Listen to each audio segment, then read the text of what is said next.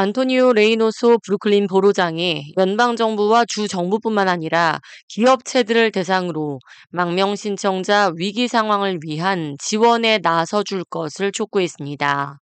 레이노소 보로장은 15일 화요일 기자회견을 통해 2022년 봄 이후 약 10만 명의 망명 신청자가 뉴욕시에 도착했다며 적극적인 지원이 절실한 상황이라고 호소했습니다. 그는 브루클린 보로는 자금이 필요하다고 강조하면서 우리는 이민 개혁을 위한 포괄적인 계획이 필요하다고 촉구했습니다.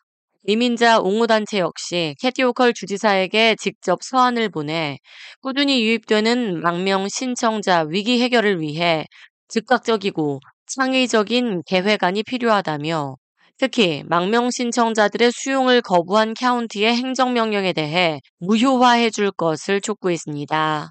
뉴욕주 정부에 따르면 현재 망명 신청자 위기 상황을 지원하기 위해 뉴욕주 방위군까지 투입되고 있는 상황으로 약 2천여 명이 이미 뉴욕시로 파견된 상황입니다.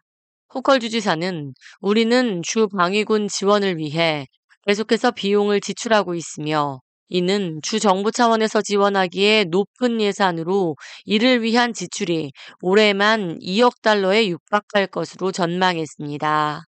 뉴욕 주정부는 망명 신청자 유입 위기 상황 지원을 위해 할당했던 예산에 10억 달러를 추가했으며 연방 정부 소유의 부지를 망명 신청자 쉘터로 사용할 수 있도록 내무부 장관을 통해 요청했습니다.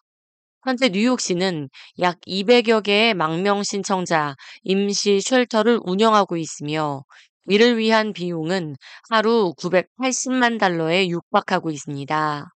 이에 에릭 아담스 뉴욕시장 역시 연방정부 관계자들을 직접 만나 뉴욕시는 향후 3년간 망명 신청자 대응에 120억 달러가 필요하게 될 것이라며 지원을 요청한 바 있습니다.